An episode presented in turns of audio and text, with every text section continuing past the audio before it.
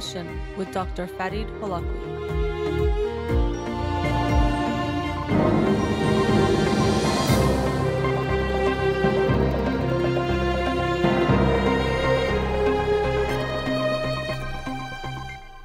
Good evening, welcome to In Session. I'm your host, Doctor Farid Holakouee, and I'll be with you for the next hour here on Radio Hamra. Studio number to call in, three one zero, four four one, zero five five five. You can follow me on Twitter or Instagram, or like my page on Facebook to get updates on the show, or suggest topics or books for the program, and the shows are uploaded at the end of each week to my SoundCloud page and podcast on Spotify and Apple Podcasts. Let's get to the books of the week. The book of the week for this week that I'll talk on next Monday's show about is An Indigenous People's History of the United States by Roxanne Dunbar-Ortiz. An Indigenous People's History of the United States by Roxanne Dunbar-Ortiz. Uh, as is obviously the case, uh, there's so much uh, we don't know, and I recognize that although I've familiarized myself with the American history in relation to the treatment of Indigenous people of America, but I have so much to learn, and so recently came across this book and uh, wanted to read it to educate myself some more, and look forward to reading it and sharing it with you next week on Monday's show. The book of the week from last week that I'll talk about tonight is, give me just one moment, The Mind and the Moon by da- Daniel Bergner. The Mind and the Moon: My Brother's Story, The Science of Our Brains, and the Search for Our Psyches. And this book was um, part story and part history. And so um, he shares his brother's story, Bob, who deals with bipolar disorder, which might include psychosis, uh, or does include psychosis, but also follows um, Caroline, who also has hallucinations from psychosis, and David, who has a severe depression, and follows their histories and what they go through, the the differences and experiences that they have, but then also their interactions with the mental health uh, uh, mental health practitioners, the mental health system, and essentially how they are very strongly pushed and almost forced to take medications in some cases, and then deal with those consequences and what they go through as a result. And so also in, in tracing their stories, it also um, follows the history of the biological model of mental illnesses, specifically when we think of things like chemical imbalances.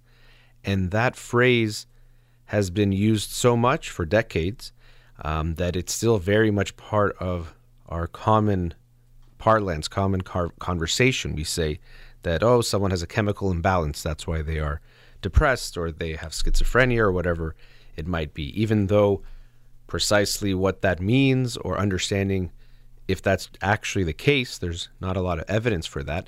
And recently, and I talked about this last week, there was a uh, some studies, a meta-analysis that found that there doesn't appear to be this relationship between low serotonin and depression, as has often been the case, or that serotonin levels don't seem to be predictive of depression, even though that's been something that we've thought of for years.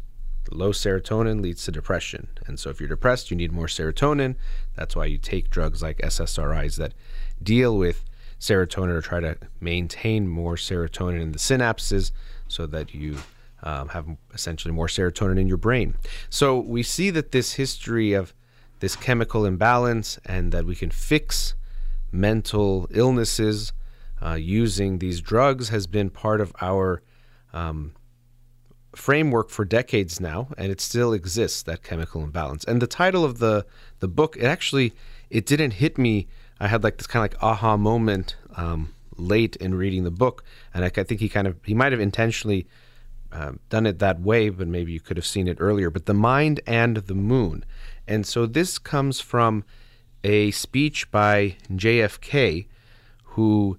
we might have remembered the part where he talks about how within a decade we're going to be on the moon. And so that was his, the kind of that moonshot promise, or that um, that goal, or that aspiration. But also in that speech, he talked about how we were going to reach the recesses of the brain as well and understand it. Um, so he said that uh, the, we would reach uh, the remote, uh, re remote. We would science would take us to the remote reaches of the brain, and so and the, of the mind, I should say, and so that we would find these medications that would just essentially solve all of these mental problems and issues that we see. And he was very hopeful.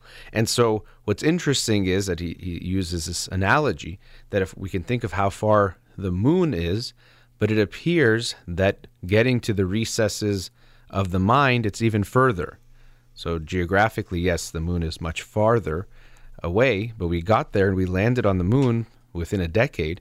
But now uh, five, six decades from when that, or maybe even more, since that speech was given, we still haven't reached the, the recesses of the mind to understand how it works and then come up with solutions that will work, that will help treat people dealing with things like psychosis, schizophrenia, depression.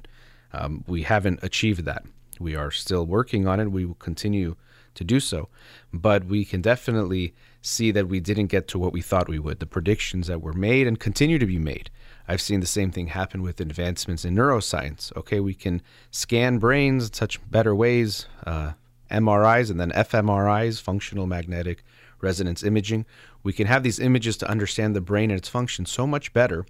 Uh, we should be able to, in, in a few years, in a decade, understand the brain completely. And we see that the brain just appears to be much more complex than we can really imagine. And understanding how it translates into the experience of a mind or the experiences that we have, even more challenging. And so he shares the history of drugs that became the first antipsychotics. And we can already see that there is this othering of people with certain types of mental illness or certain mental experiences that are different from what we consider quote unquote typical or normal. Uh, normal itself an interesting word that has um, uh, its own history. But this idea that, let's say, someone who hears voices that is not among the consensus, that we would consider them having some kind of mental illness. And so uh, because that they're very much othered, and we see that often in these reports, even that that's something that struck me. It wasn't necessarily that they were now having a, a good life. Often these early treatments just made them numb, or at least they were easier. So if they were agitated or if they were causing what might feel like trouble to someone trying to watch them or maintain many people in a small facility, now they were easier. The same thing can be said of lobotomies. And so lobotomies were basically uh, disconnecting, killing some brain tissue, but it seemed to have some effect of calming people down, but also led to things like death and other horrible uh, side effects, if you want to call it that, or effects really of what they were doing. But it was praised because it's like, well, we have these people that are agitated and, and thinking differently and doing certain things that we don't like, and now they're being calm. And the individual, um, is it Doctor Moniz, M O I N Z, something like that, the individual who came up with the lobotomy, he won a Nobel Prize for the lobotomy. And so I think that point is very powerful when we consider the humility we, we want to have in general. Uh, I've talked about this also in the book, How Minds Change, brought this up very clearly, of what we think we know when we think we know something, um, or we're so clear, even as a science, but as individuals, but whatever it may be, this epistemic uh, humility, this intellectual humility, that that individual won a Nobel Prize for doing something that we would say is incredibly inhumane and horrible and not good at all, and no one would even dare think of doing that kind of treatment now. But they won, a they won a Nobel Prize. It was state of the art. It was praised and lauded for being such a great discovery and advancement. And so that's just something to be aware of. And I'm trying to be aware of that myself, because I've realized I'm sure I've uh, promoted ideas similar to a chemical imbalance before, maybe even in the time that I've been doing this show, certainly before that, because that was the just accepted Um, truth, the rea was a reality. Um, or even now, last week I was thinking about the show, I was talking about, you know, it seems like connectivity seems to be even more important in the brain. How do different parts of the brain interact? Not just one part of the brain, not just one neurotransmitter, but connectivity. And there seems to be something there. But I did think about that, and he actually mentioned in the book people talking about uh, connectivity, and and that's, I think someone was being not skeptical, being aware that we want to be, you know, humble with that as well. And that made me think about that, that I have to be aware of how I shared those ideas, that it's our best understanding, but uh, our best understanding obviously will be limited, and we want to be mindful of that in the sense that we don't think of it as some kind of absolute truth. So we see these advancements, these uh, we understand better, but we can understand that we can be very off too. Sometimes it seems like it's obviously this, but it turns out not to be the case. And so uh, he, he does a great job of weaving these the history and these three individual stories, one of them his brother, Bob, so he has obviously a very up-close uh, relationship with him and his own interactions with him, and he's vulnerable in sharing sometimes where he was mean to him growing up, actually very mean to him. He was the older brother himself, but then his brother was getting bigger and stronger and, and different characteristics and talents he didn't have, and he was using whatever he could against them at times and, and, and being mean to him. And also his relationships with his parents, their relationships with their brother. And it's heartbreaking at times seeing this, that the pain of this individual, but also worse than the pain, how he was treated and treated as, as an other at times for just being different from what is uh, the norm, whatever that may mean. And norm doesn't even mean healthy, but let alone what does it actually mean uh, for someone to be normal. Uh, but he, he was very talented, or is. He shares his experience throughout his life as a musician and very talented artist in different ways, dancing, music, singing, and how later in his life he was no longer on medications. He was diagnosed with a severe bipolar disorder, and he had uh, hallucinations at different times, had some visions of things, or he had to go save his grandfather's life, and somehow he's connected to Joan of Arc. Uh, but he was a very talented musician and also was very good at connecting with people. And he goes to, as a chaplain in different roles, helps individuals by using music to, to connect them really to themselves, but to each other. And it's quite beautiful. And we can see that he has these talents, these abilities, these gifts, but he could be seen as just different and, and not okay. And because of that, we have to fix him. We have to take away these parts of him. And I think these issues are complex because there is uh, mental illness that is harming the individuals and can harm others. So we have to be aware of that. So I'm not saying we should just forget about treating mental illness. Uh, that, that obviously wouldn't be something I would be um, in favor of. But to be aware of how much we can take away individuality of people by thinking they have to be a certain way. Um, I also will talk about in the next segment some stories he shares or two parables he shares. And related to that, some thoughts on how we want to look at one another, but look at people that whoever you think is different or some kind of other, recognizing that often they aren't so different or the way that they are is okay. We can accept them the way they are and recognize there's going to be gifts in even thinking differently or seeing things a different way. Uh, and those both, both of those parables are, are in the book, and I thought they were very, very powerful. When I read them, I was really struck by them. But I did enjoy this this book. I didn't know what to expect when I um, came across it and then decided to order it. It just had some interesting prospects, the idea of his brother and following his journey through mental illness. Um, also in the book, it talks about uh, David, who he um, details in the book, one of the three people he follows closely, dealing with depression, severe depression, but then also dealing with coming off of antidepressants, which can have some really negative consequences, and many people do experience these side effects that can be very painful, very debilitating. And so he goes through that, but also tries things like psychedelics to have that as a type of treatment. It doesn't seem to really work so great for him or have such a big impact, but we see that he's trying different types of treatment and also T M S, transcranial magnetic stimulation. So treatment and how it's changed over the years and where it's going and where we still don't know. He also talks to neuroscientists and psychiatrists and experts in the field who at times share their thoughts and insights, but often also share this notion that is we don't know, which is something he shared at the end of the book, that we might have to be more hum- uh, humble and share this with even our patients or share this when we're talking in the scientific f- uh, arena, that we don't know. We're trying to understand, but really we don't know. People want definitive answers, and I get that. People sometimes will come to you and say, you know, this is happening with me or with my child or with this person, and you want to give them a clear answer because you see how worried they are, how concerned they are, how they just want some kind of a uh, idea that it's going to be okay or some solution. And unfortunately, often we don't have a clear, easy solution. And we have to be real about that. We can't just sell false hope and say we know it's going to be okay. We do have to recognize often we don't know. As much as we understand better than before, we're making advancements, we often don't know, and that can be a tough pill to swallow. I guess pun intended there. All right, let's go into a commercial break. We'll be right back. Welcome back. In the first segment, I was talking about the book The Mind and the Moon by Daniel Bergner. The Mind and the Moon, My Brother's Story, The Science of Our Brains, and the Search for Our Psyches.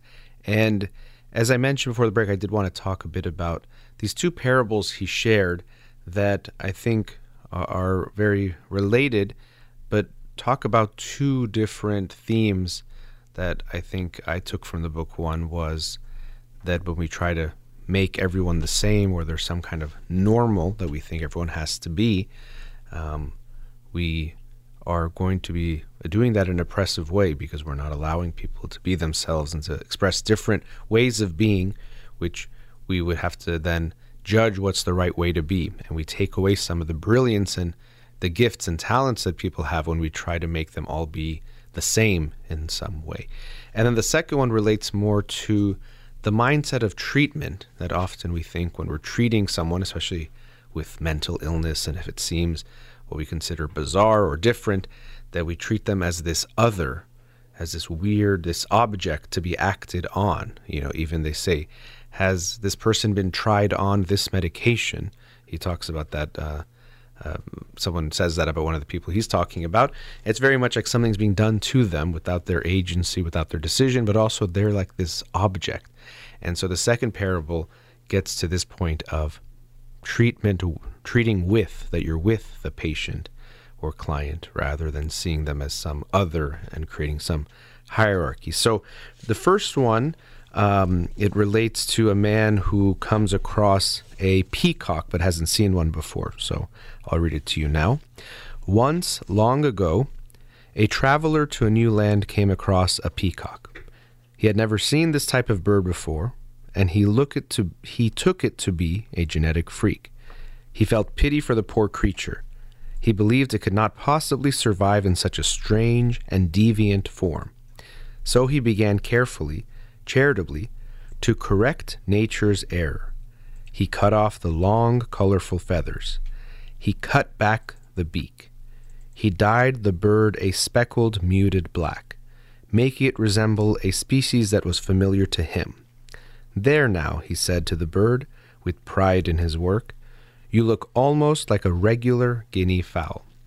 So we see that he saw this beautiful peacock, but because he had never seen a bird like that before, he assumed it had to be something sick and some kind of genetic freak. And so he was going to fix nature's error. He was going to correct what was done wrong, and he was going to make him uh, normal, we can think, in a way. And so make him look like a bird he'd seen before, like a plain, regular guinea fowl. And so we can imagine this beautiful peacock, and we're taking it away, or taking its beauty away, its uniqueness away, because we haven't seen it before. And we do see this often with what we call mental illness, or what we think of as mental illness, that we are at times putting people into these certain boxes as not okay, as sick, as unwell, unfit in a variety of ways because it's, they're different. And it's important to come from that framework of difference rather than illness. The important thing for me, as is often the case when they describe mental illness, but I don't think it's overall the mindset of uh, the communities at times, especially historically, is that a mental illness has to be one where the individual feels distress. So if someone um, hears voices but is okay with it, that would be likely okay. Now, if it's interfering with how they treat people in a negative way, if they're hurting others, we would say that could be of concern. But realizing that hearing voices itself doesn't have to be something so wrong. And I know that can sound surprising. And actually, I, I was uh, interested in the book. He talked about this, I think it was the Hearing Voices Network. Um, so there's groups, and there's other groups, I'm sure, as well, who are individuals who might hear voices but have learned how to deal with or understand them in some way, or live with them in a way that they can actually be okay. And and this to me is important because even as uh, myself trying to talk in this way about being more open, I can recognize that I still have this bias because of what I've learned and seen, that hearing voices, so psychosis, when you have hallucinations or delusions, that's just medicine, like directly, that's it. There's not even often a thought about it. The treatment first is medication, maybe therapy also, but really therapy alone won't be enough. There's no way it could be enough. That's really how we're taught or what you always hear. But I'm aware that there are alternatives to that, that it doesn't have to be that way. Again, there can be extremes or situations where the individual's hurting in their own experience. We want to help them. Um, but this judgment that we can have that people have to be a certain way or that certain types of experiences have to be wrong, it's something to be mindful of, that it's it's more complicated than that. Uh, and related to this, um, there are other, well, it also exists in the United States, but I see it more in Europe, and I've been reading more about it, but other, I'm sure other countries as well. I think I was reading a study, it was in South America, I forget what country it was, it might have been Chile, but anyway, where the community-based types of treatments, or treatment where an individual is just allowed to be a member of the community. And unfortunately, we saw in the United States Uh, is these institutionalization of individuals who were different in these ways and how that hurt them. And so when you put someone in, you know, chains and you do certain things to them, of course, you're going to hurt them even more. And then you can judge them. Look how crazy they are. Look how, uh, you know, different from normal they are. But you're treating them in a very unnormal way and hurting them in a very unhealthy way. Of course, they're going to uh, respond in that way. But we can see there are Uh, areas of the world where they approach this very differently, that people might be different, but they recognize that difference as we, uh, we don't have to pretend like we don't see it, but it doesn't mean that they can't be a part of society. I forgot the country or the city in Belgium um, that has this historically, where every household essentially has someone with some type of a severe mental illness or who's been diagnosed or has something like uh, uh, uh I think a psychotic disorder or something like that, not all necessarily to to some degree, but anyway, that they just live amongst each other, they live together, and it's not some feeling that we have to be afraid of them. That's another big myth that gets perpetuated, that those who are mentally ill or let's say hear voices are violent and we have to be afraid of them, when really they're more likely to be the victims of violence and to actually be dangerous. But unfortunately, it's a very big way of othering a group, is that they're scary and dangerous, violent, unpredictable, because it dehumanizes them and also makes you um, not want to help them or afraid to help them. Well, I want to I want to help that individual, but they're probably violent. And so, yes, can it happen? Of course, but it's not something common or something we should expect happening all the time. Um, but this is unfortunately one of the myths that is out there, is that we have to be very afraid of people who, let's say, hear voices or who have certain experiences. Not only that, I often was taught that the voices are just meaningless. It's kind of the brain misfiring or just something wrong. It's part of the sickness. So there's nothing there. But in the book, he talks about how some people and practitioners recognize that there could be some information the voices are giving us. Even today, as I was thinking about it, I was like, you know, we have feelings that come up, and I have a feeling of anxiety or an anger about something. And it could be, let's say, that the feeling for them, they hear a voice, let's say for some individual, that is part of that feeling, or it's expressing something, but it's something that's coming from their unconscious that actually might have value. So it's not just noise or something we have to get rid of or ignore. There could be something actually there, uh, something to consider. But now I'll read the other parable, that this is more regarding how you treat someone who's, let's say, going through something that is making them act in a certain way that we might not consider typical. But let me read this to you about a prince. Once there was a prince who went crazy. He believed he was a turkey. He took off his clothes and crawled under a table and refused to eat anything except to peck at bones and bits of bread, which were left for him on the floor. The king and queen were distraught. They called for the royal physicians, but one after another failed to carry out a cure. The prince remained a turkey, naked and pecking. Then a sage arrived to offer his services. He undressed and sat beneath the table, nibbling. "Who are you?" asked the prince. "What are you doing here?" "And you," asked the sage, "what are you doing here?" "I am a turkey," said the prince. "I too am a turkey," said the sage. They spent time together like this, getting to know each other, until one day the sage asked the king's servants to bring him some shirts. "Is there any reason why a turkey cannot wear a shirt?" the sage asked the prince. Each put on a garment. The sage signaled the servants for pairs of pants and asked, "Is there any reason a turkey cannot wear pants?" The same transpired with socks and shoes, and soon they were both completely dressed. Next, the sage requested regular food, and when this was brought, asked of the prince, "Is there any reason why a turkey cannot eat good food? I think one can eat when one wishes and still be a turkey." They feasted together, and sometime later, the sage inquired, "Is there any reason why a turkey must sit under the table? Surely a turkey may sit at the table with his place nicely set." And in this way, the prince was finally cured. And so it's a, a beautiful story, and it might seem kind of like a, a silly story, but I actually do think there's a lot of value in that story, and even in reality of of connecting in that way.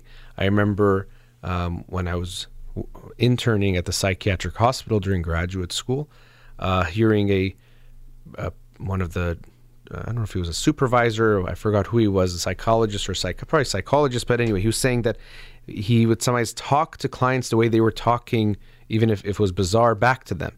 Not in a way that was mocking them, of course, but in a way of showing that I'm I'm kind of with you, or I'm trying to connect with you or be one with you.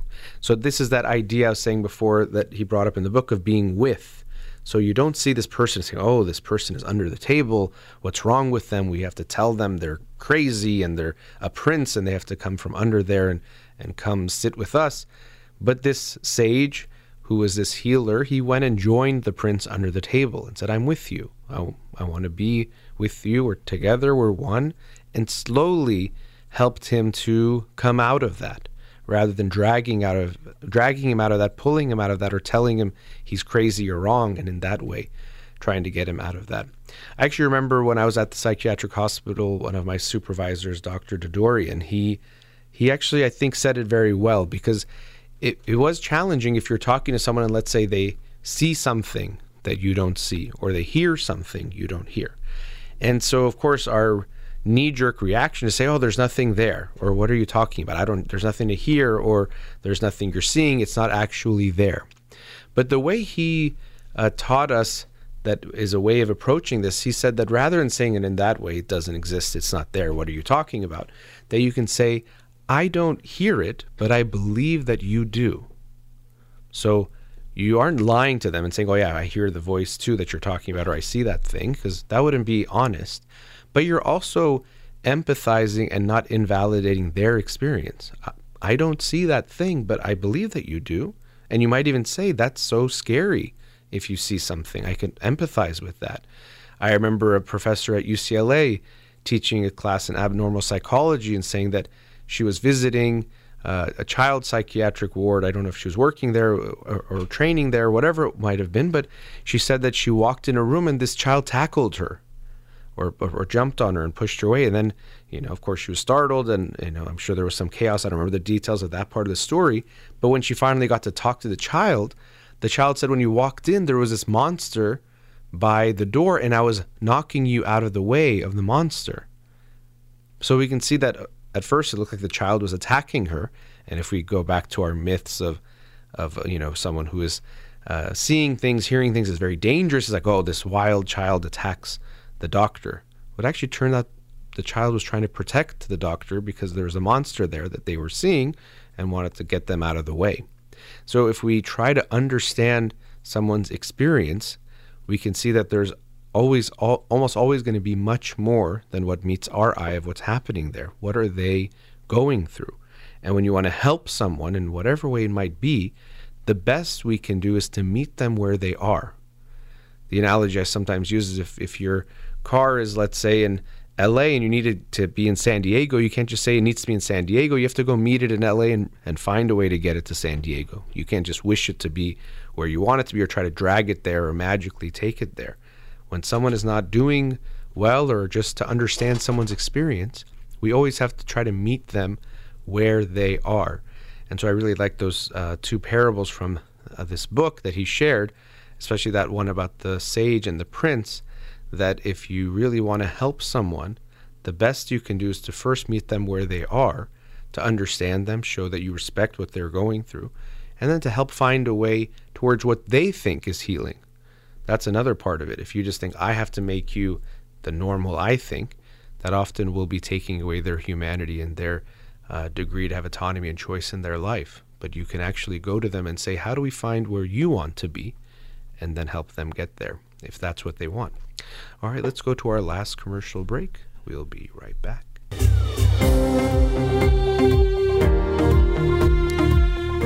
Welcome back. So today I've been talking about mental illness, the ways we view mental illness, the history of uh, mental illness, and the medications that have come across that.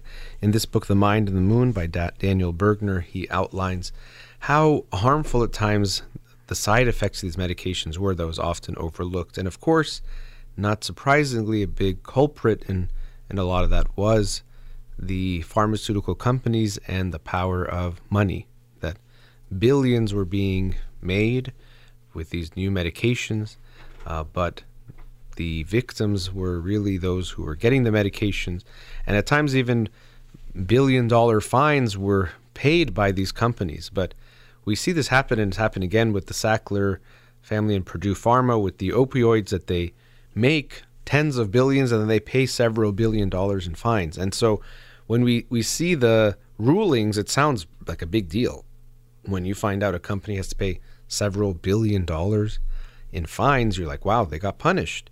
But when you realize if you make twelve billion and then get fined five billion, that's, most people will take that that offer or that, that gamble, and that's what they're doing. And so it's unfortunate we see how much the power of the, the pharmaceutical companies and money impacts what's going on here, impacts even the doctors, impacts even lawmakers, because it becomes part of the rhetoric. We see how much he talks about in the book. There was propaganda in different ways that the um, the companies did to show that the side effects are minimal. They do their own studies and to share this with the doctors. Same thing we see with the opioid crisis, where it was presented that Oxycontin would be um, helping with pain and was not addictive, that I think one percent of people would get addicted or not even that, which was totally bogus, but they were able to promote that to the point where doctors were convinced, and doctors were often in good faith prescribing this medication because they thought it was going to help their patients. But unfortunately, for many of them, it led to addiction and even death. And so that's a heartbreaking part that, again, I say it's not surprising because we see it so often, plays a part, but definitely a big part of that, that healing does not seem to be the driving force. Unfortunately, at the end, the money can become a big part of what happens there. But, you know, medications, I, I want to be clear, it's not some black and white thing. Many people have been helped. Their lives have been saved by psychiatric medications. So it's not to say that they are all bad and no one should take them. They can be helpful for many people. It's recognizing that they are limited at the same time. And we want to think it's an easy fix, and often can have that um intention, or might become our understanding. I mentioned this last week. You hear the term an antidepressant. It seems pretty clear. If you're depressed, you take an antidepressant, you're no longer depressed. You have anxiety, you take an anti-anxiety medication. Now, the medications are called that, but it doesn't mean they just have that action easily. And he talks about the the, the drugs for depression, that we often don't know exactly what's going on. Is it too much serotonin? And then the drugs for psychosis, for schizophrenia. Okay, it seems like it's too much dopamine in certain areas, or maybe not enough dopamine in certain areas. So dopamine is that neurotransmitter. And what I'm just learning and seeing again and again when I look at different treatments, different medications, different illnesses, is that they are so much more complex than we would hope they would be.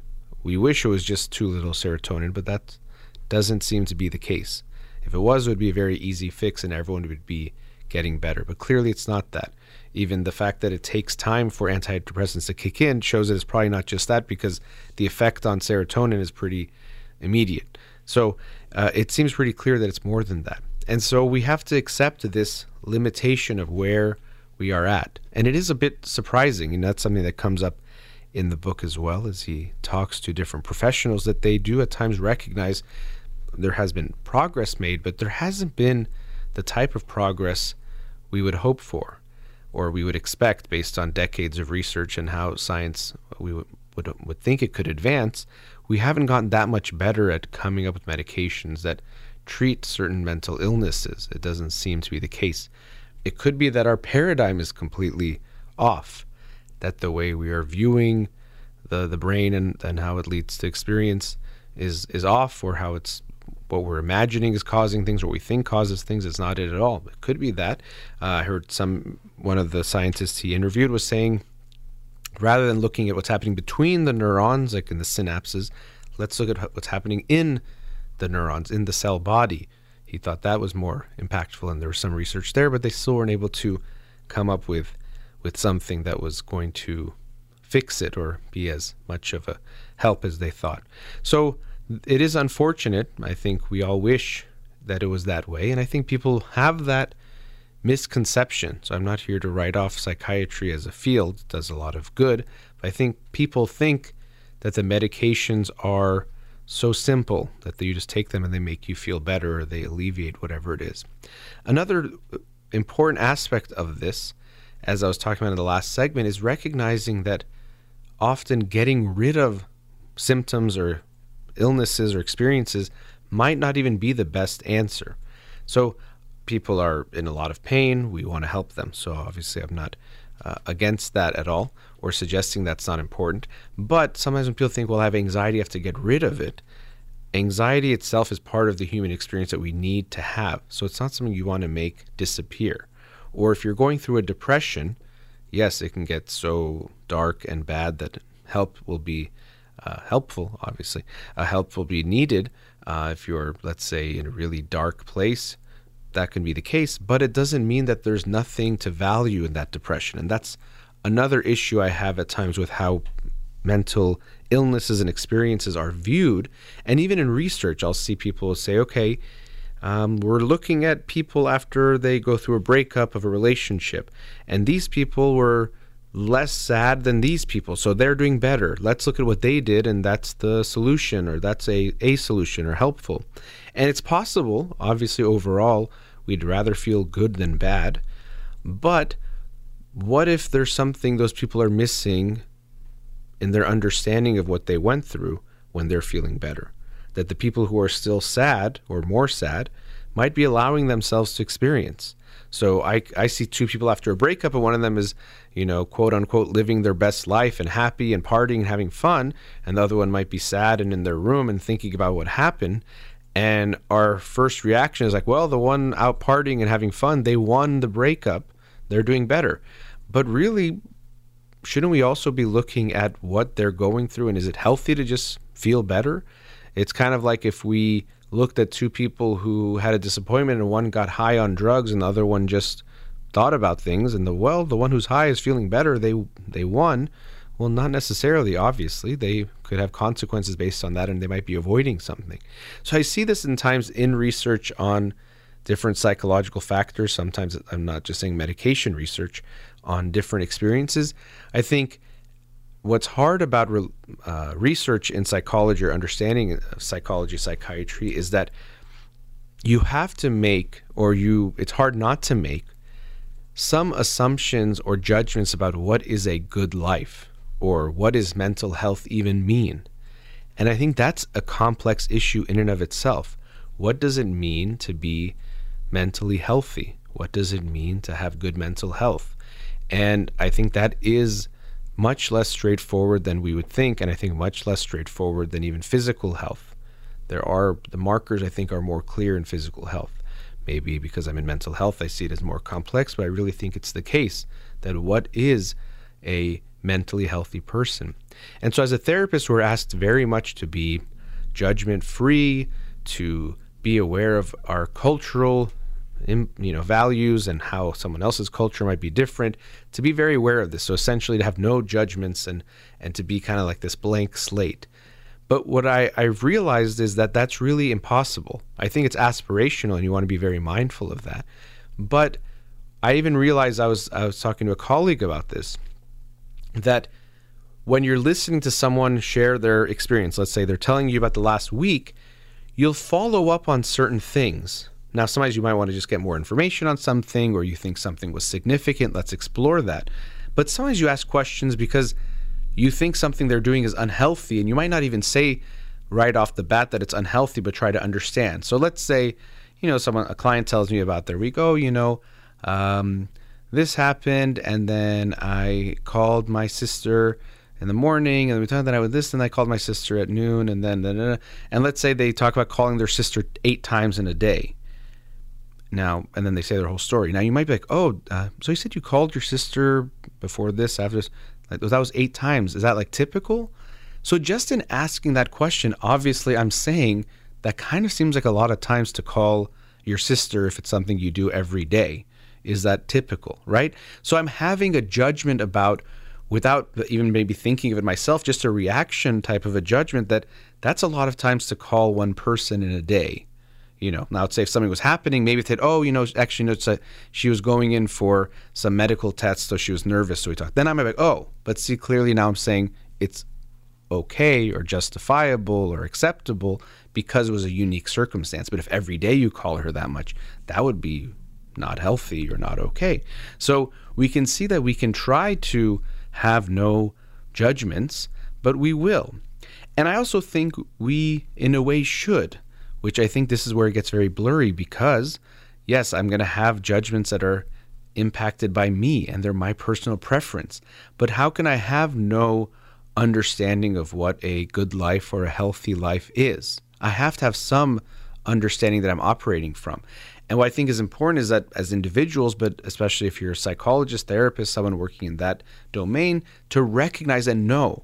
So we can't pretend like we are judgment-free and I, you know, everything is equal and no experience is better than any other experience. Every kind of relationship is as good as every other kind of relationship.